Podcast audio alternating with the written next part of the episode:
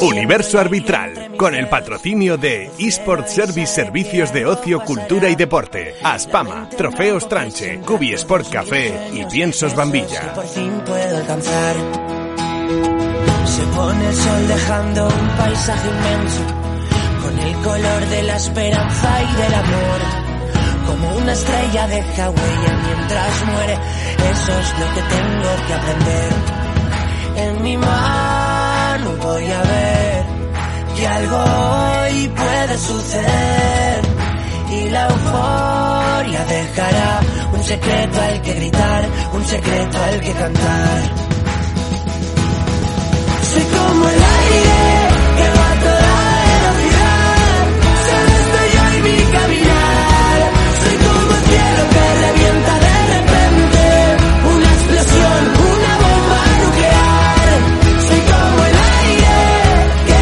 ¿Qué tal? Saludos, muy buenas tardes. Bienvenidos a Radio Marca Valladolid, bienvenidos a Universo Arbitral. Hoy es eh, miércoles 15 de diciembre de 2021 y ya saben, durante una hora vamos a hablar de arbitraje, vamos a hablar de, de muchas cosas aquí en nuestro programa hoy que me van a permitir, le voy a cambiar el orden.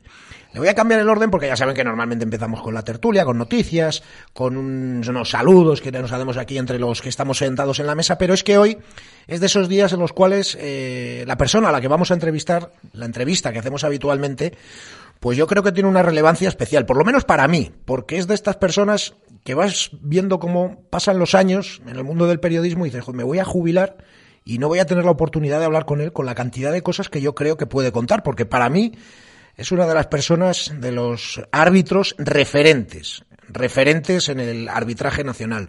Para mí rompió moldes, tanto cuando estaba dirigiendo como luego cuando fue eh, encargado del comité de árbitros. Yo creo que es una persona con la cual vamos a aprender algo, aprender muchas cosas y a recordarle de cuando estaba en los terrenos de juego, que ya digo, para mí era una de las personas que, que mejor lo hacía y que para bien o para mal, según lo haya visto algunos, según lo haya visto cada uno, pues considero que en el arbitraje español e incluso en el arbitraje europeo ha sido un referente. Hoy vamos a tener la oportunidad de tenerla aquí en Universo Arbitral, con lo cual ya digo, hoy vamos a cambiar el orden, vamos a empezar hablando con él porque ya digo, creo que se lo merece. Juan Carlos Alonso, ¿qué tal? Muy buenas. Buenas tardes. ¿Estás de acuerdo conmigo o no? Eh, sí. Va a ser de los O sea, pocos días en los que ponemos- nos ponemos de acuerdo enseguida, ¿no? Sí, sí, la verdad que sí. El- la, pers- la persona eh, marcó un antes y un después en su dirección técnica y ya con eso doy una pista. Cambió el modelo del arbitraje, eh, lo que fue en España y en los terrenos de juego, pues es que lo ha sido todo durante muchas temporadas y muchos años. Pues vamos a hacer una pausa rapidísima, un consejo rapidísimo, no se nos muevan de ahí y empezamos ya con la entrevista. Universo Arbitral, con el patrocinio de eSport Service Servicios de Ocio, Cultura y Deporte, Aspama, Trofeos Tranche, Cubi Sport Café y Piensos Bambilla. Bueno, Juan Carlos, has dado una pequeña pista, danos alguna más de quién vamos a tener hoy aquí con nosotros. Pues bueno, eh, fue el director técnico durante 17 años. eh, ha arbitrado un mundial, el mundial de, de Estados Unidos, 13 temporadas en, en primera división. Y bueno, pues mm, te dejo que des a ti y le saludes. Don Manuel Díaz Vega, ¿qué tal? Muy buenas. Hola, muy buenas tardes. Un placer tenerle aquí con nosotros. El placer es mío. ¿Qué es de su vida? ¿Por dónde anda usted ahora? Pues eh, en Oviedo. En Oviedo. En Oviedo, bueno, en Oviedo y en algunos sitios más, pero eh, especialmente con, con sede en Oviedo, sí. Buena tierra, buena tierra, ya lo, se lo digo yo que tengo allá a mi hermana, o sea que fíjese. ¿eh? Ahí- Sí, bueno, no, la, la vallisoletana tampoco es mala, ¿eh? Es una- son tierras, son tierras que tienen muchas cosas en común y, y cosas en las que, de las que presumir. A mí, me, a mí me encanta ir allí por lo, por lo mal que se come. Oiga, es que se come muy mal. Es una, es- yo, yo lo paso de mal cada vez que voy. Es terrible. Sí, sí, sí, sí. Es terrible. Se come bien, se come muy bien en Asturias y también en Valladolid, ¿eh? También en Valladolid se come muy bien. sí, sí, la verdad que en eso competimos, en eso sí que competimos. Bueno, Totalmente. ¿ligado al arbitraje o ya no?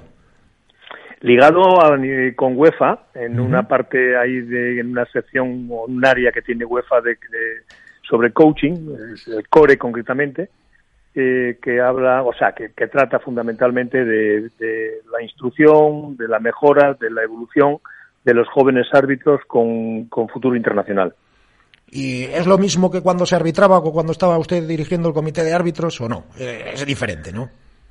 Eh, es diferente. Lo que ocurre que, bueno, lo que es el concepto la forma, de la formación, pues, eh, pues es, es, el mismo. Es decir, plasmar las ideas de lo que debe ser el árbitro en el campo, que no deja de ser una prolongación de lo que es en la vida, y de ahí vienen perfectamente los, eh, los perfiles, ¿verdad? Que se, que se escoge o se elige o se trata de, de, de labrar para que una persona eh, reúna esas condiciones y, tenga ese compromiso con el arbitraje y con el fútbol. Sí, porque ese compromiso además dura siempre, ¿no? ¿Cuándo empezó usted en el mundo del arbitraje?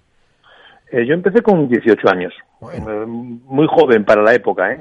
porque hoy día empiezan, hoy empiezan con 14 años ya, chicos, y con 12 años, mucho más jóvenes. 18 añitos, y cuando uno empieza, ¿piensa ya en, en, lo máximo o usted empezó, pues bueno, porque le gustaba, porque le llamaba la atención? Pues eh, yo realmente empecé porque por, por invitación de un amigo. A mí me gustaba el fútbol y eh, un amigo me, que era árbitro me invitó a pasar en aquella época por, por la delegación de árbitros y entre el delegado de árbitros y mi amigo pues me, hicieron ver que podía ser una buena opción de hacer deporte y al mismo tiempo hacer un servicio al fútbol. ¿Y cuando se dio... como yo. Sí. Sí, no digo que es como lo he considerado siempre. Es decir, el árbitro no deja de ser un servidor del, del fútbol. El fútbol es todo, es el deporte, el fútbol, el futbolista, el balón.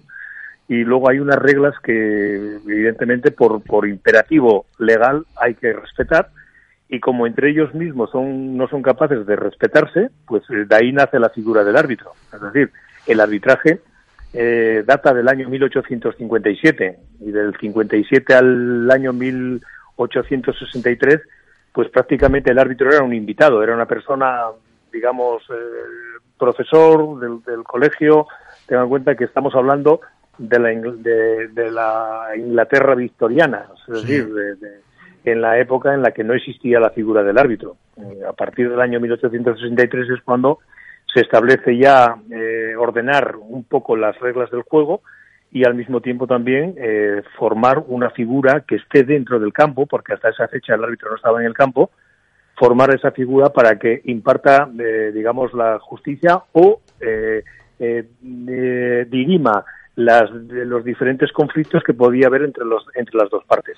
Y usted poco a poco va, pues me imagino, subiendo categorías, llega año 1987, si no recuerdo mal, y, y le dicen, Ale, a Primera División. ¿Cómo recuerda aquel día? Pues hombre, de una forma extraordinaria, la verdad.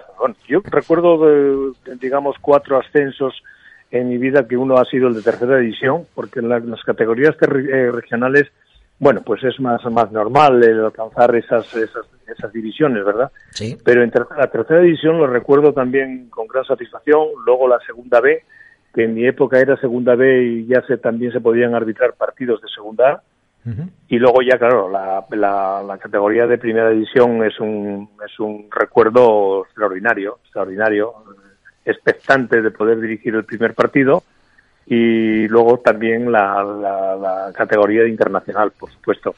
Es, es, que esa es otra, ¿no? La de cuando uno llega ya a internacional. Pero hablamos de esa primera división. Eh, mm, permítame un momento porque tengo aquí a un amigo de la casa a, alguien que le quiere saludar y que, bueno, pues eh, también ha tenido la oportunidad de estar en esa categoría, aunque fuera como asistente. Don Jesús Tancada Lobato, ¿qué tal? Muy buenas. Buenas tardes, chicos. Eh, buenas tardes, Manolo. Muchísimas Hola, gracias. buenas tardes. Me alegro de saludarte. Gracias. Igualmente te digo, eh, muchas gracias por, por, aceptar nuestra nuestra humilde invitación, la verdad. Bueno, ya sabes que viniendo de, tu, de ti la solicitud, no podría ser de otra manera, no, no podría negarme. Eh, a nosotros es un orgullo y sabes que además eres, bueno, como bien has dicho y ahora lo dirás, eres un referente. Tú no lo vas a decir porque eres una persona que los que te conocemos un poco, eh, pues eres una persona humilde. Y, la verdad es que, bueno, pues eres un referente y una persona que cambió el arbitraje para, para bien, no, para muy bien, en nuestro arbitraje en el mundo, no solo en España, sino, sino en el mundo. Entonces, qué bueno que tuyas son las palabras y que estamos encantadísimos de escucharte. Bueno, no, yo, bueno, vamos a ver, yo no, no, se trata de, falsa humildad ni de, ni de ponerme medallas. Esto es un trabajo de equipo, es un trabajo especialmente de poner en práctica una serie de ideas. Cuando uno tiene la idea de lo que es el fútbol, lo que representa el fútbol y cuál es la figura, lo que representa la figura del árbitro en el terreno del juego, pues tiene que naturalmente establecer unas prioridades, unos perfiles y trabajar sobre ellos. Es decir, eh, el arbitraje, el arbitraje español goza de muy buena salud, de, un gran prestigio, en primer lugar porque los árbitros son muy buenos. Eh, sin duda alguna, hay veces que, por muy buenos que sean los, los responsables de un colegio, eh, también tienen un porcentaje alto de suspensos en, en su plantilla. Nosotros hemos, hemos eh, participado eh, fundamentalmente, ya digo, con esas, eh, con esas ideas, con esa forma de entender el, arbitraje para darle un mejor servicio al fútbol, que había que empezar por, mm, digamos, profesionalizar la labor arbitral sin ser profesionales. ¿Y cómo se dice, cómo se hace eso? Bueno, pues efectivamente el arbitraje no era salarialmente o remuneradamente era profesional, pero eso no podía ser un, un hándicap para que el desempeño del árbitro, tanto a nivel físico como a nivel técnico, fuese profesional. Y partiendo de ahí, efectivamente, empezamos a trabajar, empezamos a hacer el seguimiento, empezamos a establecer más o menos perfiles de personas que estuviesen comprometidas con la exigencia de ese trabajo, porque evidentemente hemos pasado o subido, mejor dicho, unos escalones eh, que, eran difíciles de subir en el aspecto, en el aspecto físico, eh, poniendo mucha exigencia en, los controles físicos para que el árbitro se obligara a entrenar diariamente y después con los, eh, las charlas y los, los, los, diferentes controles técnicos que se hacían para explicar muy bien lo que es el espíritu del juego, lo que es la filosofía de las reglas y cuando el árbitro efectivamente está llamado a intervenir para reconducir eh, las, las, las, incorrecciones que se cometen en el juego. Yo, yo fíjese, me, va a permitir esta definición eh, con todo el cariño, porque evidentemente eh, estamos hablando de, épocas anteriores en las cuales, bueno, pues había un estilo. para mí se pasó de las barrigas a los atletas. Bueno, no es, no es una mala definición, efectivamente, no es una mala definición, porque en mi época, pues teníamos compañeros en que efectivamente bueno, la figura no era la más... No era la, más, adecuada, no transmitía, no, transmitía la de un deportista, ¿para qué nos vamos a engañar? ¿no? Exactamente, eso es así, eso es así. ¿eh? Aunque eran buenos árbitros, eh, eh, también hay que tener en cuenta que, es decir, el fútbol ha cambiado muchísimo, ha evolucionado muchísimo. Las botas mejoraron una auténtica barbaridad. Hoy día la bota de un futbolista no pesa. El balón ha cambiado muchísimo y la velocidad que alcanza el balón tampoco es la misma. Entonces, el juego es mucho más veloz. La técnica de los futbolistas ha alcanzado, es decir, eh, está tan depurada y son capaces de hacer un control y en, y en ese mismo control plantarse solos eh, eh, driblando a, dos contrarios, ¿verdad? Entonces, esa velocidad, evidentemente, hay que comprender que al árbitro le afectaba. Y que un árbitro, cuanto más cerca está, cuanto mejor ángulo tiene, mejor perspectiva tiene para tomar las decisiones con seguridad. Vamos a partir de una base. Si un árbitro tiene dudas, no toma decisión, se abstiene.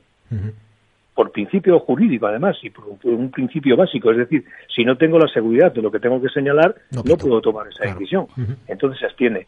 Si él no está en buena posición, si no tiene un buen ángulo, se, se abstiene se abstiene. Entonces, bueno, pues sería una ruleta. Unas veces aciertas y otras veces te equivocas, porque si, evidentemente, no tomando la decisión, habrá veces que te podría acertar, pero muchas veces pues son serían equivocadas. Y, yo es que por eso cuando, cuando le presentaba a usted, yo hablaba de ese, referente, ese cambio en el, en el arbitraje, porque cuando llega Manuel Díaz Vega, Manuel Díaz Vega era otra presencia, era una presencia más atlética, un hombre alto, un hombre serio, un hombre que le veías en el campo y, y transmitía ya autoridad y de hecho consigue, Manuel Díaz Vega, que después de 30 años, tres décadas, eh, Ortiz de Mendívil había sido el único árbitro español que había pitado una final de Copa de Europa, pues resulta que a Manuel Díaz Vega le designan para pitar un Ajax Juventus que era final de Champions, ¿no? Sí, sí, sí, fue la, final de Champions del 96 en Roma, sí. Que vaya, Juventus, ah. vaya, vaya partidito eh, no en cuanto a las decisiones que tuvo que tomar, pero tuvo que ser un partido eh, muy pesado, mm, ya no solo en lo físico, sino también en lo psicológico, y me voy a intentar explicar, porque claro, pitas una final de Champions, en la cual hay prórroga, en la cual hay penaltis, son 120 minutos en los que como cualquier jugador, cualquier deportista está afrontando una final de ese perfil, no quiere cometer fallos y sí que quiere eh, tener muchos aciertos porque lo está viendo todo el mundo y me imagino que psicológicamente también para Manuel Díaz Vega aquel partido tuvo que ser muy duro. Bueno, esos partidos tan tan largos, que son, son eternos, no terminan nunca, ¿verdad? Porque tienes 90 minutos más luego 30 minutos de, de prórroga, pues lógicamente es un partido que para los jugadores también tiene una, una gran responsabilidad, porque eh, un gol en prórroga o ya eh, condiciona muchísimo. Y luego en los penaltis pues exactamente lo mismo, es ya eso es una ruleta, ¿verdad? Pero para el árbitro también, evidentemente, son es, un partido mucho más largo y más riesgo, sin duda, más riesgo de cometer un error, más riesgo de cometer un fallo. Y a esas eh, en esa, a esas alturas ya de partido, un minuto 110 o un minuto 120, eh, cuando terminas cometer un error y que suponga eh, la victoria para un de la, de la final de la Champions para uno de los equipos, pues evidentemente eh, dejaría marcado o dejas seguro que deja marcado a uno de por vida, claro. Y encima una final, encima una, final con un equipo italiano de por medio, que también eso es lo que conlleva, ¿no? Sí, sí, sí, eso fue una final extraordinaria. Yo lo recuerdo con, con, con una con una gran satisfacción de haber de haber estado allí, porque todo el ambiente en Roma, todo lo que rodeó al Estadio Olímpico de Roma, eh, todo lo que el día previo eh, rodeó a, todas las calles de, Roma que estábamos aquí ya y, el ambiente que se transmitía, bueno, hay que tener en cuenta que la Juventus es el equipo de Italia, no es, es, el equipo un poco eh, bandera de todo el fútbol italiano, ¿verdad? Y aquello, pues efectivamente estaba estaba muy muy muy ambientado. Pero antes, fíjese, yo creo que, mm, si no me equivoco también, año 92, Olimpiadas, eh, pita la medalla de bronce ¿no? El tercer y cuarto puesto no pudo pitar la final porque la jugaba España. Sí, así ha sido, porque me lo habían me lo habían comentado ya, me lo habían dicho, pero efectivamente no, no ha podido ser y además feliz de no de que no haya podido ser porque porque la jugara España y que al final ya la postre pues han quedado campeones olímpicos. ¿Y eh, como decía al principio, el, el árbitro es un servidor del fútbol y, tiene que dar lo mejor de sí mismo al fútbol. Y en este caso, en un mundial, en una olimpiada, en un campeonato de Europa, eh, cuando está tu selección, mm, digamos que todo tiene que quedar eh, subordinado al interés nacional, al interés que pueda tener el equipo. Y si el equipo efectivamente está en condiciones de jugar una final, pues yo feliz y contento de que ese, ese partido lo jugara la selección española y al final digo que queda campeona. Hay muchos deportistas que cuando les preguntas, eh, después de, de, competir en unas Olimpiadas o una final de Champions, una final de UEFA, una, una final de Copa del Rey, cuando les preguntas, y dices, ¿qué ¿pero qué preferiste? Y dices, es que el recuerdo de la Olimpiada es que no le olvido nunca. ¿A usted le pasó igual? Lo mismo, efectivamente, estoy totalmente de acuerdo. Ha sido un mes en Barcelona, en la Villa Olímpica, eh, yo recuerdo de cuando teníamos libre, me marchaba al estadio olímpico que había allí en, en, la falda de Montjuic, que es donde entrenaban todos los atletas, me iba allí a verlos entrenar y era fue una experiencia extraordinaria estar en, el estadio de Montjuic cuando se hizo el desfile de todas las, las delegaciones del mundo. Eh, bueno, es un recuerdo imborrable.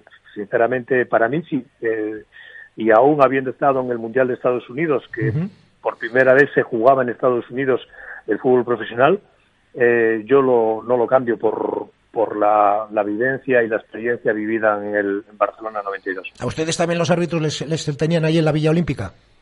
Sí, sí, estábamos en la Villa estábamos en la Villa Olímpica, además en, en domicilios, es decir, no estábamos en hoteles, estábamos en, en unas viviendas que habían eh, digamos, adaptado para, para los deportistas y para y para árbitros, jugadores, para todo el mundo. Excepto, recuerdo que que los, los únicos que no estaban en la Villa Olímpica era el equipo de básquet de Estados Unidos, que estaban en un hotel. Los de la NBA, claro. Esos iban a otro nivel. Pues cuénteme que allí en la Villa Olímpica me dicen que hay mucha fiesta. ¿Es cierto eso? yo no lo he vivido. No, puedo, puedo, comentar, hablar de lo, de lo vivido, pero yo sinceramente no lo he vivido. Nosotros eh, éramos jóvenes y con mucha responsabilidad. Teníamos eh, reuniones todos los días y sabíamos que evidentemente el, eh, todos los que estábamos allí nos jugábamos mucho, con lo cual no, no nos dio no nos dio tiempo a hacer fiestas, aunque luego evidentemente se, se sabía, decían, se leía, eh, de todas estas cosas que, que, muchas veces, bueno, pues no deja de ser un poco de... De, de leyenda urbana, al final es mucho. De leyenda urbana, justamente. Sí. Bueno, eh, cambiando un poco de tema, ¿qué es lo que más le, le molestaba a Díaz Vega como árbitro de los jugadores? El que se tiraran, el que protestaran, el que no jugaran limpio, ¿qué era lo que más le molestaba? Bueno, la, protesta eh, forma parte, es algo consustancial con, con, el individuo y cuando el, jugador o el entrenador pues a veces eh, se, considera perjudicado, esa, esa reacción es hasta natural, ¿verdad? Siempre y cuando que sea una, una reacción deportiva, es decir, que no sea insultante, que no sea faltando al respeto o faltando eh, a, la educación.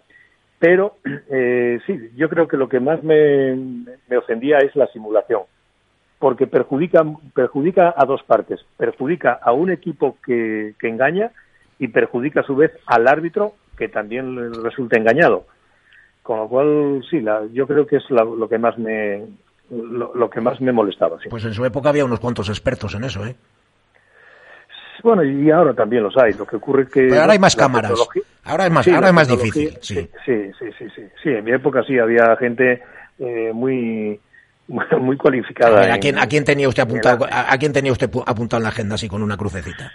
Mm, no sería justo, no sería justo. ya no están, ya no están jugando, don Manuel, que ya no están jugando. Pero, pero, es que, vamos a ver, ella formaba parte, unas veces muy probablemente trataran de engañarme y otras veces mm, probablemente les haya perjudicado yo porque porque les hicieron de verdad eh, falta y yo pensaba, pensé que, que le estaban engañando o que, estaban simulando.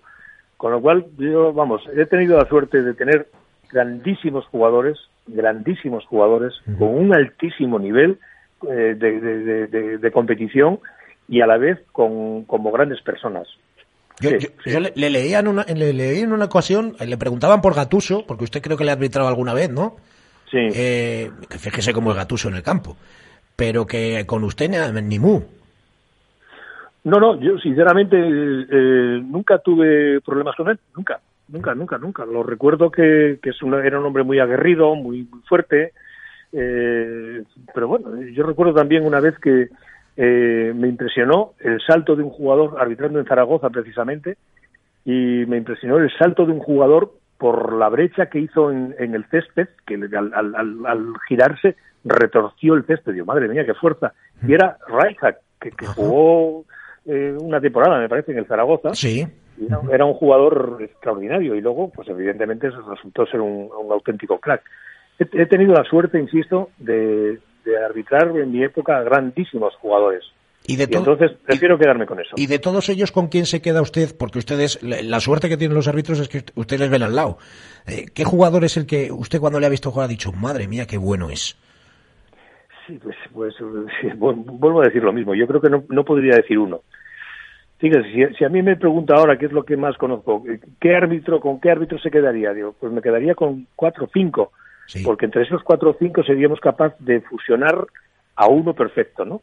Pero que no, bueno, pues eh, a los futbolistas les pasaba exactamente igual. En aquella época había grandísimos jugadores, pero grandísimos jugadores. Stoico, que era un gran jugador, eh, eh, Santillana, eh, Butragueño, eh, Futre, eh, no sé, había jugadores, jugaba Eloy, jugaba Joaquín, eh, estuvieron Joaquín en el Sporting y Eloy en el Valencia. eh, no sé, había un elenco de futbolistas a nivel a nivel nacional porque no había tanto no había tanto extranjero como hay ahora. ahora uno pone el domingo la televisión y hay equipos que juegan con uno o con dos y a veces con ninguno. Claro, es que yo cuando le digo, claro, cuando yo fíjese a mi hijo, yo que tiene nueve años, le digo que yo cuando empecé a ver fútbol había dos extranjeros por equipo, me mira como diciendo, pero ¿de qué me estás hablando, papá? De la, del paleozoico o algo así, ¿no? Eso es. Eh, es, que, es que así ha ido cambiando el fútbol, ¿no? Bueno, y llega el momento que mm, ya no es árbitro, pero sigue ligado al arbitraje, presidente del comité de árbitros, director técnico, director técnico perdón, ahí sí que, ahí sí que le dio usted un vuelco a esto, a, cambió absolutamente todo, ¿eh? no me sea modesto. Bueno, pues allí en ese, en ese impasse, cuando yo dejo en el año 2000 el arbitraje, en aquel momento, bueno, pues me habían hecho una oferta a un medio de comunicación y a mí me, bueno, pues yo sinceramente lo que me gustaba es, seguir en el arbitraje. Y he tenido la suerte de que en aquel momento, pues la Federación Española me, me llamó, me explicó el proyecto, eh, presidía Victoriano Sánchez Arminio el Comité Nacional, con el que tenía también una buenísima relación, y la he tenido siempre, y empezamos a trabajar, empezamos a trabajar, y entonces un poco ha sido eh, lo más difícil es, eh, yo siempre digo que pedagógicamente lo más fácil es explicar a una persona aquello que hace bien y que debe ser extrapolable para el resto, para el resto. Y los que no lo hacen tan bien, hay que explicarles sin hacer hincapié en lo que es mejorable, sin hacer mucho hincapié para que no, la, persona no se sienta ofendida, ¿verdad? Entonces, a partir de ahí, nosotros nos encontramos que efectivamente había personas que, bueno, que tenían muchísimas dificultades para pasar las pruebas físicas eh, que, y que incluso eh, la costumbre era, pues, eh, no sé, dulcificar un poco las normas para que pudieran seguir arbitrando.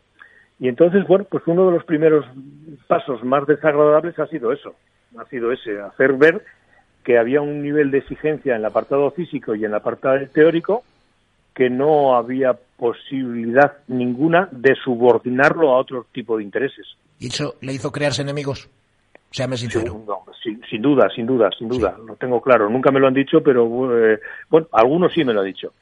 Algunos sí, sí no, no, no, no estaba conforme con, con las decisiones tomadas, pero eh, también lo comentaba al principio, una vez que uno tiene las ideas claras y se plasma un proyecto de trabajo y se sabe hacia dónde va, y en este caso concreto había que ver hacia dónde iba el fútbol.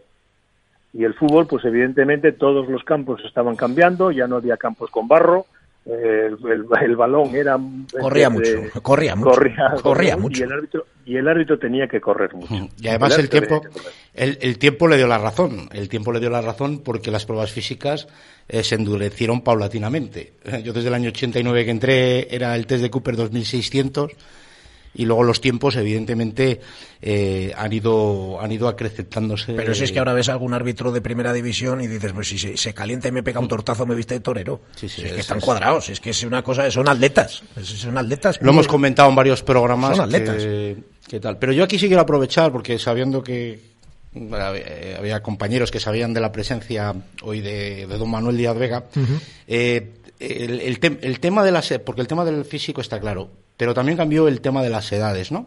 Y ahora nos encontramos que hay en comités que a lo mejor, pues con 30 años, evidentemente, eh, si están en una categoría ya no van a tener. Este tema, este tema eh, Manuel, ¿cómo, ¿cómo, lo ves? Yo, yo, yo en ese tema no participé, no, no he participado nunca, porque además limitar la condición a una persona por la edad no me parece justo. A mí tampoco. Eh, en eso estoy de acuerdo. Es un debate que está entre. Sí, sí, no, yo estoy de acuerdo con él. Porque hay gente de 50 años que está físicamente como un toro y ¿por qué se tiene que retirar a los 45? Yo no lo entiendo.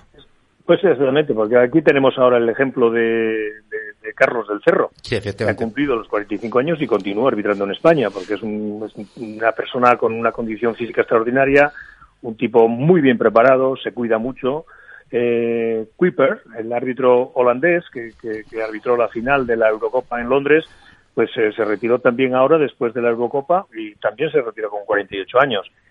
Mm, es decir, lo que hay que exigir o lo que hay que demandar es que se establezca un perfil del árbitro, la figura, cómo debe ser el árbitro, qué controles tiene que superar, qué nivel físico y psicológico evidentemente dentro del físico está pues su, su, su condición visual, es decir, porque el arbitraje, yo siempre he comentado y Jesús se acordará, en las, en las charlas técnicas, yo siempre les decía, digo, esto es un negocio que va de ver. Esto consiste en ver. Y para ver tenemos que tener un buen ángulo de visión, tenemos que tener una buena posición y una vez que ves bien, pues ya tomas la decisión. Pero si no ves, no tomas decisiones. Con lo cual este negocio, este negocio va de ver. Y pues para a partir de ahí, No, no, que para ver bien hay que llegar al sitio donde hay que estar, claro. Esto es, esto es. El llegar no solamente requiere un esfuerzo físico, sino también recuerdo, requiere un esfuerzo psicológico. Por otra parte, eh, aclara las dudas y después que evidentemente el jugador eh, tiene pocas razones para, para reclamar siempre y cuando que vea el árbitro cerca, pero si lo ve a 30 metros, pues naturalmente dice, pero ¿cómo has podido verlo desde ahí? Pues eso naturalmente es un... Aparte que eh, todos sabemos que eh, un partido de fútbol dura 90 minutos, como mínimo, 90 minutos como mínimo, porque de ahí hay que añadir el tiempo extra que se pueda que se pueda ampliar. Entonces, la fatiga, la, la fatiga psicológica también aparece, no solamente la física, la psicológica. Cuando tenemos fatiga psicológica, nos merma la capacidad de reacción y la capacidad visual. Entonces, si eso, si eso lo tenemos claro, pues evidentemente ya tenemos, ya tenemos más o menos un perfil y unas condiciones que debe reunir ese perfil. Y de los que hay ahora, don Manuel, de los árbitros que hay en activo, ¿con quién se queda?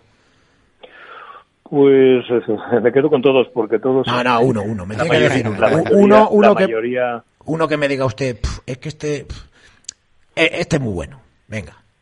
Bueno, hombre, son los hay muy los hay, no es que no sería justo, ¿eh? Pues mejor, Pasa como pues con los el, jugadores. el- el- el mejor que muy bueno. Vamos a decir que todos son muy buenos, pero ¿quién es el mejor de los muy buenos? Bueno, pues no, yo creo que todos los que están hoy día a nivel internacional, desde eh, Sánchez Martínez, desde Carlos del Cerro, desde Antonio Mateo, desde eh, Jesús Gil Manzano, eh, eh, Alejandro Hernández, eh, no sé, cualquiera de ellos, cualquiera de ellos, de esos 8 o 10 que tenemos a nivel internacional, que somos eh, de los pocos países que tienen 10 árbitros internacionales, eh, vamos, son árbitros de plena garantía y la prueba es que tanto la FIFA como la UEFA eh, reclama su presencia pues en, en aquellos grandes desafíos que puede, que, o mejor dicho, que necesita tener una persona de garantías. Bueno, vamos, lo voy a intentar por otro lado, a ver si Jesús Tancada, que sigue por ahí, que le tengo abandonado, me va a echar. Hoy me echa, hoy me echa. Ah, no, estás en la yo- calle, estás fuera, ya ves, porque me tienes aquí pinchado. Para ti, Jesús, ¿quién es el mejor? A ver si está de acuerdo, a ver si está de acuerdo don Manuel. Bueno, yo, como, como dice... Ya me va a hacer la misma, me va a hacer la misma, No. Jesús. Ha sido alumno, No, pero- ha sido alumno de don Manuel. Ah, ese ha sido nota alumno ya. de don Manuel. Yo tengo, pues como, y además el grupo de amigos saben perfectamente que tengo, pues como bien ha dicho Manolo, tengo un ojito, pero para, para dos o tres árbitros que están ahora en activo. Si me hubieras preguntado hace unos años, te hubiera dicho que el mejor era Alberto Undiano, que para eso estuve con él y fue el mejor. Correcto. Pero bueno, eh, exactamente. Entonces, ahora, bueno, pues, pues eh, está claro que lo que ha dicho Carlos, Carlos del Cerro está en un momento espectacular. Este, eh, pues Mateu, eh, está claro que es un, un- un tipo diferente a la hora de arbitrar, pero tiene su estilo y sabe llegar. Y como bien ha dicho, es que hay, hay ocho, seis, siete, ocho árbitros. Eh, Sánchez Martín está- creo que está atravesando una época impresionante. Pues bueno, pues eh, esos, yo creo que con esos tres, cuatro, pues son los, los más, más todavía. Que como bien ha dicho Manolo, pues evidentemente son gente que está bien vista no solo en España, sino en el mundo. No, no se me muevan ahí, un momentito, que tenemos un consejito que dar. Un nada, 10 segundos, no, no se vayan, que seguimos con, con la entrevista. Universo Arbitral, con el patrocinio de eSport Service Servicios de Ocio, Cultura y Deporte, Aspama, Trofeos Tranche, Cubi Sport Café y Piensos Bambilla. Pues aquí seguimos, en Radio Marca, en Universo Arbitral, charlando con eh, Manuel Díaz Vega, con Jesús Tancada Lobato, Juan Carlos Alonso. Eh, don Manuel, el bar, eh, ¿qué le parece a usted? A mí me parece, el bar me parece fenomenal para tomarme una cerveza. Yo estoy completamente de acuerdo, pe- pero Es extraordinario. Para tomarme una cerveza me parece. Como Estupendo. tecnología, como tecnología para el fútbol, bueno, pues eh, está bien, siempre y cuando que se le ponga mesura, que se le ponga, que se le ponga, eh, eh, no sé, alguna alguna cota para para poder intervenir. Si no, esto nos va a desvirtuar el fútbol y nos desvirtúa el arbitraje. a mí me Lo decía... es, Sí, lo que hay es que exigir al árbitro, hay que exigir al árbitro que esté, que esté donde tiene que estar y que tome decisiones. Y efectivamente, para aquellas cosas en las que, bueno, hay, hay veces que es in- son imposibles de ver. Por ejemplo, que un balón, golpee el larguero y bote dentro de la línea de meta. Pues hombre, eso es muy difícil de ver, lógicamente. Pues para esas cosas yo las veo muy bien. Por ejemplo, un fuera de juego también de estos milimétricos que hay, a pesar de que tenemos un cuerpo de asistentes extraordinario, sinceramente, no, no de ahora, sino ya de hace mucho tiempo, entre, entre ellos estaba Jesús, eh, con una, un altísimo nivel de acierto. Tengan en cuenta que el nivel del arbitraje español tenía un 93% de porcentaje de acierto sobre todas las decisiones que se tomaban. Y con el VAR hemos sumado solamente un 4%. Es decir, que todo el, todo el, toda la inversión y todo el desarrollo que se ha hecho con la plataforma VAR ha mejorado el nivel de acierto un 4%. ¿Es eh. mucho? ¿Es poco? Hombre, es mucho siempre y cuando, es, es mucho siempre y cuando que ese 4% evidentemente salve resultados y salve y, salve perjuicios. La semana pasada, sí, sí, no, la semana pasada precisamente hablábamos de ello aquí en Universo Arbitral, del gran nivel de los asistentes españoles. Porque yo siempre he dicho, para mí la jugada más complicada para un asistente es el fuera de juego. Porque tienes que estar pendiente de cuando golpean el balón, de dónde está situado el que recibe, de si viene otro de atrás. Bueno, es complicadísimo. Y el porcentaje de acierto, como usted está diciendo ahora, siempre ha sido altísimo en los asistentes españoles. Sí, el cuerpo. Sí, es, es, un, es, un, es, decir, el, trabajo del asistente consiste en controlar tres elementos: defensor, atacante y balón. y hacer, hacer eh, coincidir eh, esos, esos tres elementos. pero fíjese, todo, todo, todo, eso en menos de un segundo. Claro que en menos de un segundo. Sí, Mucho menos, claro. O sea, que es que este es, terrible. Me decía un amigo, dice, mira, si estuviera Manuel Díaz de ahora encargado como estaba antes del tema arbitral, el tema VAR se iba a cortar, dice, iba a haber una de cosas que por el VAR no iban a pasar, que más o menos es lo, que, es lo que usted me, está diciendo, más o menos. De Manuel, de, Manuel Díaz Vega, eh, lo, que, lo que todo el mundo resalta, que ha tenido la suerte, como Jesús, o que han pasado con él, o como Julián Rodríguez de Santiago, que ya aprovechó para, para mandarte recuerdos de él, ese árbitro internacional ah. de aquí de Valladolid, que te mandara un fuerte un buen Amigo, buen amigo, que te mandara un fuerte abrazo. Eh, al final, al final de Manuel Díaz Vega, era que era capaz de establecer unos, una uniformidad de criterios que tanto hablamos eh, más o menos mm, uniformes eh, sin mar. Y mucha gente, porque al final Manuel Díaz Vega no, ya, ya no tuvo época bar. No, no, o sea, no, tuvo época bar. Eh, si les hubiera gustado comprobar cómo hubiera sido con él la unificación de criterios. eso, lo, que me decía un amigo es eso. Eso, eso es lo que un poco se refería a Paco. Sí, sí, sí, sí, que en ese sentido él iba a dejar claro lo que sí y lo que no, entraba por ahí. Dentro de que había siempre la polémica, a ver, la polémica que se tiene en los medios, el aficionado, esa va, va con el fútbol y va a existir, ¿no? Bueno, polémica. Sí, lo que ocurre, Hablando, aquí lo que tenemos es que establecer eh, eh, a nivel eh, porcentual, ¿verdad? Es decir, vamos a ver, cuando una decisión arbitral, acertada o equivocadamente, supera el 70% de personas, jugadores, entrenadores, público y árbitros, que se inclinan por una decisión, por una decisión, sin duda alguna, esa es la decisión si el árbitro está en el 30% restante, está equivocado. Para esas cosas es evidentemente cuando es una jugada de área, es un penalti, o es, una, eh, es un fuera de juego, o es un gol no gol, o es una agresión, pues efectivamente son cosas que el VAR, tal como figura en el protocolo del, del VAR, ¿verdad? Lo que ocurre que yo lo que no estoy de acuerdo es que se establezcan unos criterios y se cambien a mitad de temporada o se cambien durante la temporada hay un viejo refrán que dice que no es buen negocio cambiar de caballo a mitad del río, ¿verdad? Pues, pues esto, es, esto es exactamente lo mismo, no se pueden cambiar. Es decir, las decisiones tienen que estar muy bien estudiadas, muy bien elaboradas, y entonces defenderlas.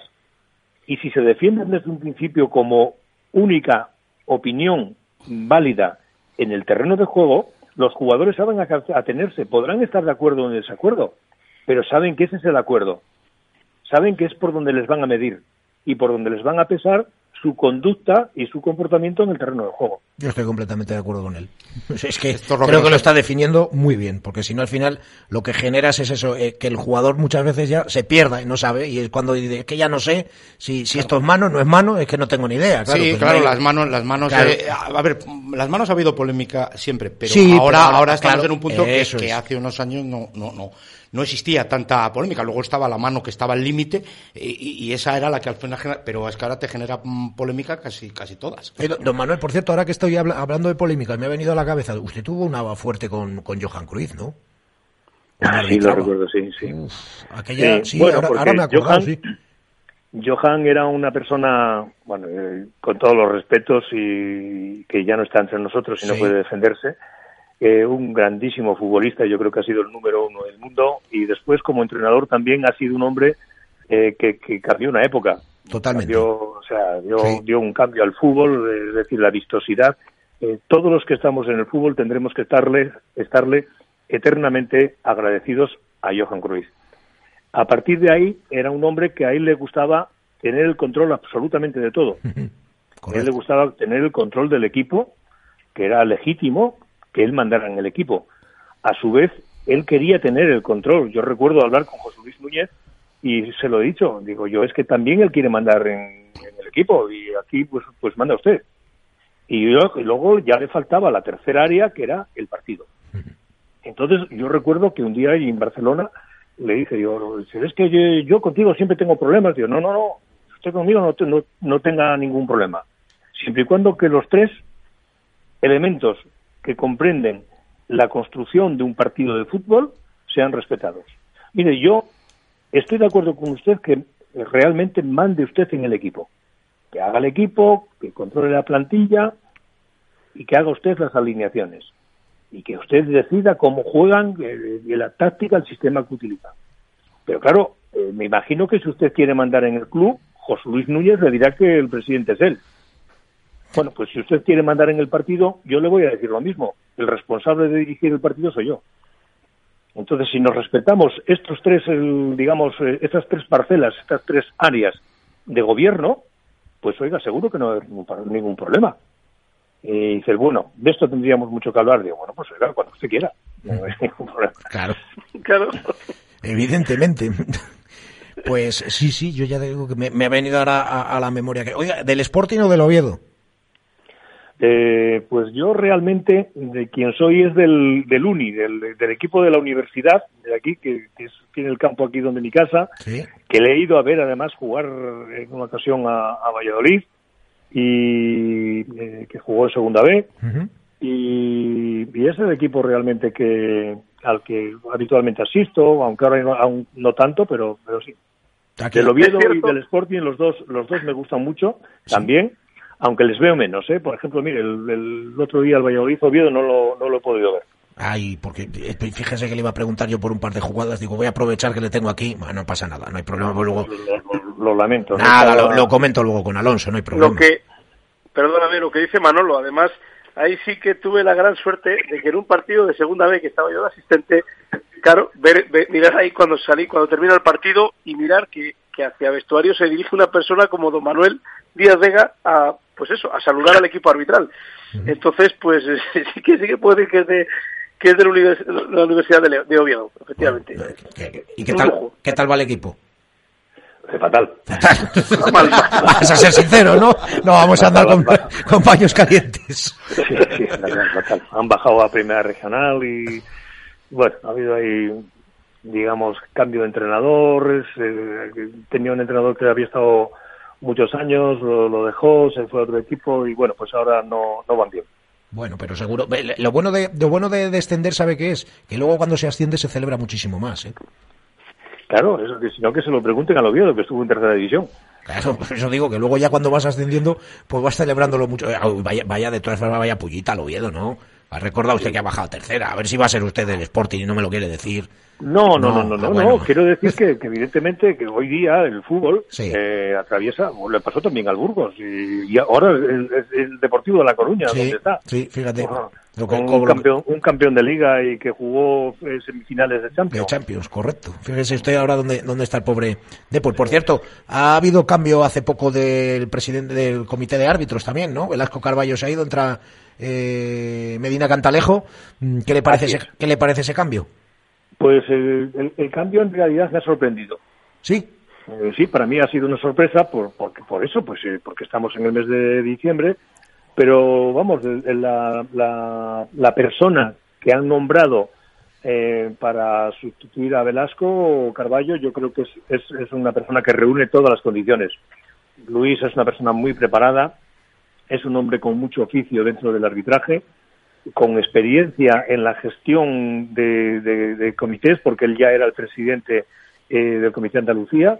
Hay que tener en cuenta que el Comité de Andaluz tiene 3.000 árbitros, es Sí. decir, es una... Es extenso, una- sí. Sí, es muy, muy grande. Entonces yo creo que han acertado, que el presidente de la federación ha acertado plenamente en el sustituto que ha elegido. Pues don Manuel, no le voy a molestar más, que ha sido un placer tenerle aquí con nosotros, que de verdad que era una de las cosas que a mí me quedaba pendiente, porque fíjese que es, que, es muy difícil eh, entrevistar a un árbitro en activo. Eh, ¿por, qué, ponen tantas pegas?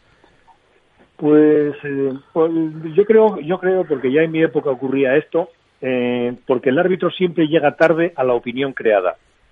Y usted que se, que se dedica, que es profesional de la información, sabe que tanto en política como en deporte como en cualquier otra actividad, cuando la opinión está creada ya en la sociedad, por mucho que alguien se empeñe en desmentirla o en aclararla, ya no hay posibilidad de es tiempo perdido. Ya no hay ninguna posibilidad. Yo creo que el, el tema, es decir, que los árbitros creo que no que no tratan de aclarar nada porque cuando ellos llegan ya es tarde. Ya es tarde, la opinión ya está creada. Y entonces al final lo ven como una pérdida de tiempo porque les va a dar igual, ¿no? Pues puede ser. Yo siempre, Puede yo siempre ser. he dicho que lo que es evidente ni se discute ni se desmiente, es evidente. Es correcto, evidente que es evidente que ellos toman una decisión y que ya no hay ya no hay marcha atrás, con lo cual tenemos que quedarnos con eso y, y desmenuzarlo más. Eh, eh, está muy bien hacerlo y Jesús lo sabe que en las eh, reuniones técnicas se desmenuza y se descuartiza todo tipo de jugadas y se efectivamente eh, allí somos muy sinceros y nos, y nos hablamos con muchísima claridad para que efectivamente tratar de corregir y tratar de que no vuelva a suceder. Pues eh, lo dicho, que lo único, le le voy a invitar algún día a alguna tertulia. Le avisaremos con tiempo por si, si le apetece, ¿eh? Algún día le diremos, bueno, porque si te apetece en esta tertulia para valorar algún arbitraje o alguna, algunas jugadas que hayamos visto, si le parece bien, ¿eh? Vale, ¿Eh? vale. A Que ya le digo que ha sido un placer eh, tenerle aquí en nuestros micrófonos y que un abrazo muy grande, don Manuel. Pues lo mismo le digo, ha sido una charla muy amena, muy agradecido por los elogios que han vertido, absolutamente innecesarios, pero que le quedo muy agradecido y sepan que viniendo de parte de Jesús siempre, además que tengo muchísimos amigos, no solamente eh, Julián Rodríguez Santiago, sino hay muchos otros que tengo amigos en Castilla y León y siempre muy, muy, muy agradecido a todos ellos. Lo dicho, un placer, abrazo fuerte. Manolo, Otro para usted. muchísimas gracias. Me emociona, la verdad es que para mí ha sido mi director técnico en los 10 años que, que he estado ahí de profesional como asistente y, y tenerte ahí, pues, pues, pues para mí y para Valladolid y para Radio Marca, pues creo que ha sido un, un espectáculo. Y sobre todo, Pues antes mí- de que te vayas, ta- también quería dar las gracias porque lo has recordado a mi presidente, Vitoriano Sánchez Arminio, que en los 10 años que estuve como profesional siempre fue un padre. Y eso es importante que a veces se nos olvida. Tenerle ahí en el recuerdo porque creo que ha sido, ha sido también, igual que tú, una persona, pues para mí, súper importante. Gracias, Pues Jesús, muchas a ti gracias, también. Muchas gracias, Jesús. Y a- eh, trabajar con gente como tú era muy fácil. O sea que no, no, no me agradezcas nada, que simplemente era mi deber, igual que era el tuyo, acertar. Y, ac- y acertaba, acertaba, te, te- te- acertaba, de, y lo que acertaba. acertaba. Eh, vamos rápidamente con una pausa y seguimos aquí en Radio Marca, en Universo Arbitral.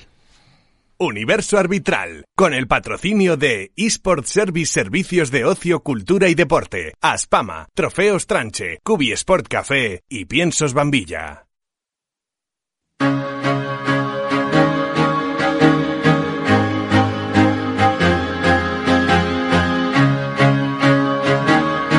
Bueno, tiempo de tertulia, antes de nada, Juan Carlos, bueno, pues eh, teníamos noticias para analizar hoy también. Eh, no sé si tengo a Javier Chicote o no le tengo por ahí, no, todavía no le tengo por ahí, pero seguro que aparecerá en, algún- en algún momento. Le tendremos para poder analizar esas eh, jugadas, para también que nos cuente noticias, que hay unas cuantas, y alguna duda que nos ha llegado por parte de algún oyente que podremos analizar ahora en, en, en Sí, nada lo que de pasa tiempo. que la, la pas- una pasada, ¿eh? De, de- Claro, ¿te ha Manuel gustado? Una maravilla. Es No, porque además digo, es, es esta- de la gente que me gusta porque te dice las cosas claras. ¿no? O sea, es- mire, esto fue así, esto fue así, esto Nos fue ha hablado de todo, ha resuelto muchas dudas de, de- de muchos árbitros que nos, qué opinaría Díaz Vega. Sí, no, ha porque- estado en- claro, él claro. te lo ha dicho, ha estado, está ahora en UEFA, en unas Sí, comisiones, sí, ujú. y ha estado un poco lo que es apartado de, de y no él, y hoy yo creo que es de los primeros días que ha hablado con total naturalidad de una opinión, evidentemente muy autorizada, y que seguramente eh, eh, no caiga en saco roto. No, no, además, mí- a mí lo que más me ha gustado es eso, ¿no? El decir sí, es verdad que cuando yo estuve en el, en el comité de árbitros, pues eh, tomé unas decisiones que no gustaron. En algún momento, pues no gustaron. Pero con el tiempo, como tú decías, se ha dado, nos hemos dado cuenta que es que iban en esa dirección, que había que hacerlas sí o sí, porque si no, pues eh, el arbitraje español se iba a quedar muy atrás, ¿no? Y es que era buscar atletas, deportistas que pudieran estar al nivel del, del fútbol actual. Y al final, pues lo consiguió. ¿Que eso dejó por el camino a muchos eh, heridos? Pues sí. Sí, así fue. Pero él lo asume y ya está. Y, y lo que me ha gustado es eso, que no ha dado tampoco, no ha querido entrar en, en polémicas que ya no tienen tampoco ningún tipo de sentido. Javier Chicote, ¿qué tal? Muy buenas. ¿Qué tal? Buenas tardes, chicos. ¿Cómo estamos? Pues entre bien y superior rozando la excelencia, ahora que te escucho. Porque me habías dejado aquí solo con Alonso, que yo le quiero he mucho, ya dejado- lo sabes, pero es que cuando te tengo aquí a mi lado, pues me siento más protegido. porque ya sabes. solo con el jefe ahí tú solito, pues Ah, oye, yo pues- entiendo que es difícil. Pues no, difícil para él, pobrecito. Noticias, que tenemos algunas, ¿no, Javier? Bueno, pues vamos para allá como todas las semanas. Designaciones de los árbitros vallisoletanos primeramente. Oliver de la Fuente, que esta semana, el pasado fin de semana y entre semana ha tenido tarea, estuvo en el Ibiza Girona de la Liga Smartbank, acompañado además por Carlos Fernández, Pérez Fernández de cuarto árbitro, y entre semana ayer estuvo en el partido de San Sebastián de los Reyes Fuenlabrada de Copa del Rey. En tercera federación este año, esta semana no teníamos ningún representante, así que esas son las designaciones de esta semana con Carlos ahí de cuarto árbitro con, Orbi- con Oliver en Ibiza. Más cosas. Eh, damos la noticia que anunciaba Pavel Fernández en sus redes sociales esta semana. En la cuenta de Twitter informaba que la figura que ha creado el comité madrileño, bueno, no, no la ha creado ahora, sino que llevan ya desde la temporada 18-19, esa figura de instructor de árbitro noveles, eh, el cual acompaña y aconseja a estos árbitros recién iniciados en el mundo arbitral y les corrige de errores. Alonso, yo creo que aquí Pues nos eso- puede iniciar, porque nosotros en Pero, Valladolid. pero eso, en te iba a decir, pues eso en Valladolid ya se hacía. Sí, hace Sí, cinco años cuando la delegación marcó el récord de árbitros Sí. inscritos, eh, una de las eh, figuras que creamos fue la de tutor, nosotros lo llamábamos tutor. Sí. Chicote fue uno de ellos, siempre muy trabajador él, él es muy Exacto. trabajador. De hecho, él todos eh, era, era Alonso- era tutor de tres, o sea, Bien. hacía sus partidos, iba a ver a sus compañeros. Pero nosotros además íbamos más allá que la instrucción técnica o, o reglamentaria, o ir a ver al campo, sino que durante la semana, es decir, hubiera un cierto contacto de saber cómo está ese chico, de qué le pasa, de porque al principio cuando empieza un chaval hay que cuidarle, hay que cuidarle porque el arbitraje al final te engancha a los tres, cuatro años. Entonces la pérdida de árbitros muchas veces es en los primeros años. Con la figura de tutor mm, esto lo de hecho ese año entró un montón de gente y renovó más de un 90%. Estaba yo pensando, voy a pensar en voz alta, un tutor necesitaba a Gonzalo Plata, mira. Bueno, pero ese es otro Estoy- tema. estoy Este poco- es un esto es universo arbitral. No, pero, sí, No, pero esto que dice, esto que dice Juan Carlos del inicio de los árbitros, pues ayudó a que a que muchos siguieran, porque era una una cercanía mm, tal que, pues bueno, venían a entrenar con nosotros, eh, hablaban entre semana de más problemas que no solo el arbitraje. Yo creo que al final O sea, esto ayuda mucho a que la gente se enganche y a crear un colegio fuerte.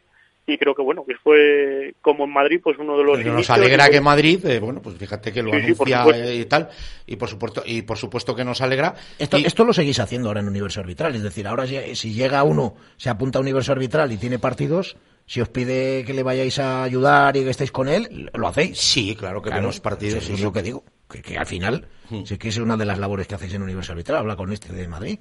Mm. Diré, oye, que, te mando yo te, te Pero bueno, ellos lo hacen. Te manda Chico te payas en Pero también había, hay que aprovechar un poco la figura, porque el árbitro que entra también hay que aprovechar un poco la figura en activo del árbitro que está, por ejemplo, en segunda división, en segunda B, como Javier Chicote estaba en segunda B. Pues hombre, que yo me acuerdo de un chico que llevaba él, que era Iker, pues que le fuera a ver un árbitro de segunda B, pues, pues imagínate, él, iba a ver el partido de tu hijo. sí, sí, no, que está claro. O sea, no íbamos a decir. Sí, sí, sí. Bueno, pues yo creo una idea, una idea que ojalá eh, se extienda por muchos comités. Más noticias, chicos. Sí, porque al final acercas el referente, que muchas veces hablamos, como decía Juan Carlos, el referente que ellos tienen le acercas al fútbol base. Y eso también hace que la gente se enganche. Pues fíjate, esto es como si los chavales están jugando un partido de fútbol 7, el Arces contra el Rondilla, y aparece Weisman a ver el partido y luego les da dos pues consejos a cada uno. Pues, pues más o menos es lo mismo, no nos vamos a engañar.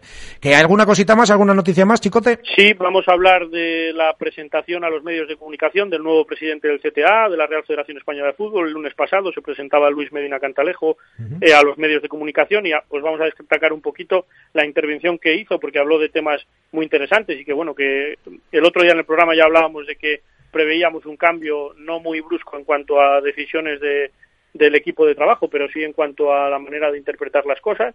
Y una de la, hablaba del VAR el, lunes y decía explícitamente, cito, la filosofía del VAR es que el árbitro de campo sea quien lleve las riendas. Para casos tremendamente claros, el VAR es la red de seguridad y una ayuda. En toda la acción gris, lo que decida el árbitro de campo es lo que debe prevalecer. Yo creo que esto es algo significativo y que va muy parecido, muy parecido a lo que nos acaba de decir Manuel Díaz Vega. Muy parecido. Y nosotros de Medina Cantalejo lo habíamos adelantado en... Sí, sí, sí, sí. Además, él ha recordado hoy en su rueda de prensa eso precisamente, que viene de una familia, pero que él en principio veía raro que, la gente se apunta al árbitro aun teniendo al abuelo árbitro y al padre árbitro. Y al padre árbitro. Pero, pero al final él también, él también cayó. Pues algún día... En cuanto... Sí, dime. En cuanto a las federaciones territoriales, él decía que, que, tienen que trabajar mucho con nuestras territoriales y sus árbitros. Hay que hacer un seguimiento de los colegiados porque son el futuro de, nuestro fútbol. Un llamamiento también a, todos los delegados territoriales a que bueno que va a ser un seguimiento que por otra parte Mina Cantalejo ya estaba trabajando esto en el comité. Yo cuando estaba en activo existía un cuerpo específico de informadores que trabajaban para él, que nos hacían un seguimiento diferente al que es habitual en el comité, yo creo que más cercano también, un poquito de, como tutorizando esa labor y siguiendo a, ciertos en ciertos momentos de tu de tu trayectoria te, hacían un seguimiento muy especial. Y bueno yo creo que también lo trae un poco al hilo de esto de, que hay que trabajar realmente en, lo base porque son el futuro y entonces hay que invertir mucho tiempo en ello. Nos quedan cuatro minutos, ¿eh? cuatro minutos exactos para hacer la tertulia. O sea que hoy me tenéis que ser mm, tipo tipo ronda, ronda. tipo telégrafo. Ronda. Eh, Así que me, va a venir mejor, porque si no te vas a meter conmigo. A ver, penalti a Tony. ¿Hay penalti o no? Jugador del Getafe. Eh, bueno, le dejo al que. A ver, chicote, para ti sí. Para mí sí. Para mí sí hay un contacto. Para mí no. Pero déjale acabar. ¿Qué ronda? Pero no, a ver, sí, pero rápido. ¿Sí por qué? No quiere, no quiere dejarme acabar. No quiere. Para mí sí, porque eh, para mí eh, eh, se produce después el contacto con el balón que el contacto con Tony. Para ti no. Y ya te contesto el del Yamit. Para mí el fútbol, el balón por encima de todo. Jugador que toca primero balón y luego tampoco es una entrada desmedida o desproporcionada por la inercia, derriba eh, jugador. Pongo el ejemplo del portero cuando va al suelo, en la inercia con el cuerpo no puede desaparecer. En ese tipo de jugadas, fútbol y siga. Y ya te contesto a lo del Yamit. No es penalti lo del Yamit y no es penalti lo de Tony. Porque los dos jugadores defensores ganan la disputa. Y para ti, Chicote, si es el de Tony, también es el del pues Yamit. el Yamit también es, porque para mí la fuerza que utiliza el, el Yamit es desmedida y, me parece una, una, entrada imprudente. Pero esta se la guardo a don Javier Chicote, pues luego se queja del juego de los penaltitos. No, no, yo aquí, yo, siempre digo es un penaltito, a mí me parece un penaltazo. Claro, es que Nacho habló también eso, volvió a decir lo del penaltito. No, aquí o es penalti o no es penalti. No, no, no, no, no, penaltito no, existe. Perdona, no es penalti. No, para ti no, es ninguno de los dos. A mí me parece penaltazo. Bueno, y Weisman, en el gol, ¿fuera de juego sí o no? Eh, no es fuera de juego y al final hay una, una circunstancia que, que, cambia todo. Es que Sergio León no llega a tocar el balón, entonces el balón le puede tocar al defensa, no se ve claro, entonces viene directamente de lo que decimos del córner. La jugada podría haber cambiado si el atacante toca el balón. Ahí ya iríamos a buscar la posición de Weisman, que, de Weisman, perdón, que ahí cambiaría todo, porque ahí habría que mirar ya si está por delante del balón y no hay ningún defensa que lo, que lo anule. ¿Y para ti, Chicote, es fuera de juego o no? Correctamente, para mí no es fuera de juego, por lo que explica Juan Carlos. Os habéis puesto de acuerdo, por fin. cambiaría si, hubiese un contacto de Sergio. ¿Eh? por, que, fíjate, por fin os habéis puesto de acuerdo. Y vamos a, Pero esto va a ser poco habitual, ¿eh? no, ya, ya, ya, ya, por, eso me encanta llegar a mí a la tertulia. Ya habéis visto que hoy ni me, ni me he pronunciado. Pues es una pena porque de Yamit iba a pedir que... No, no, no, yo ya no me he y la pena que solo teníamos cuatro minutos. Eh, sí, hoy nos hemos quedado sin tiempo, pero entiéndenos que es que teníamos a don Manuel Díaz Vega, macho. Hombre, hoy era importante el protagonista, por hoy, supuesto. Hoy no nos ha quedado otra. Y vamos a hablar también de la actuación de Mateu Laoz en el... Muy bien. En el, Atlético, en el Real Madrid Atlético Madrid. muy, bien. Y para ti, Chicote... El estilo de Mateu, eh, además ha calado alto eh, muy bien en el fútbol y yo creo que estos partidos para él son, son muy fáciles. Además, tiene una cosa que es increíble y que te podrá gustar más o te podrá gustar menos, pero acierte o se equivoque, convence al jugador. Y eso para un árbitro, desde el punto de vista de su autoridad, que convence a un jugador sí o sí, es lo máximo que puedes aspirar a un ya te lo digo yo, que se puede presentar a presidente del gobierno que gana. Convence a todo y es lo más difícil por otra parte. Convencer es lo más complicado. Y él lo consigue eso sí que eso sí que es verdad. que nos vamos que ya es el momento de dejarles que mm, el próximo miércoles volvemos que ha sido un placer eh, placer mío Paco y un disfrute hoy de, de entrevista y de programa. Chicote que te he echado de menos eh un placer, Paco. Espero estar pronto contigo allí. Bueno, Sara Cabezas, que ha estado ahí en el control de sonido, eh, también nos va a echar de menos por las narices. Dice, a ver si se marchan ya estos pesados y me dejan tranquila. Que ya les digo que el próximo miércoles estaremos aquí con ustedes y creo que aunque vengan las navidades, me parece a mí que no nos van a tener que aguantar, que les vamos a acompañar para seguir hablando de arbitraje aquí en Radio Marca Valladolid, en Universo Arbitral. Pasen feliz noche. Hasta luego. Te quiero cantar, tú has sido principio final. They de mi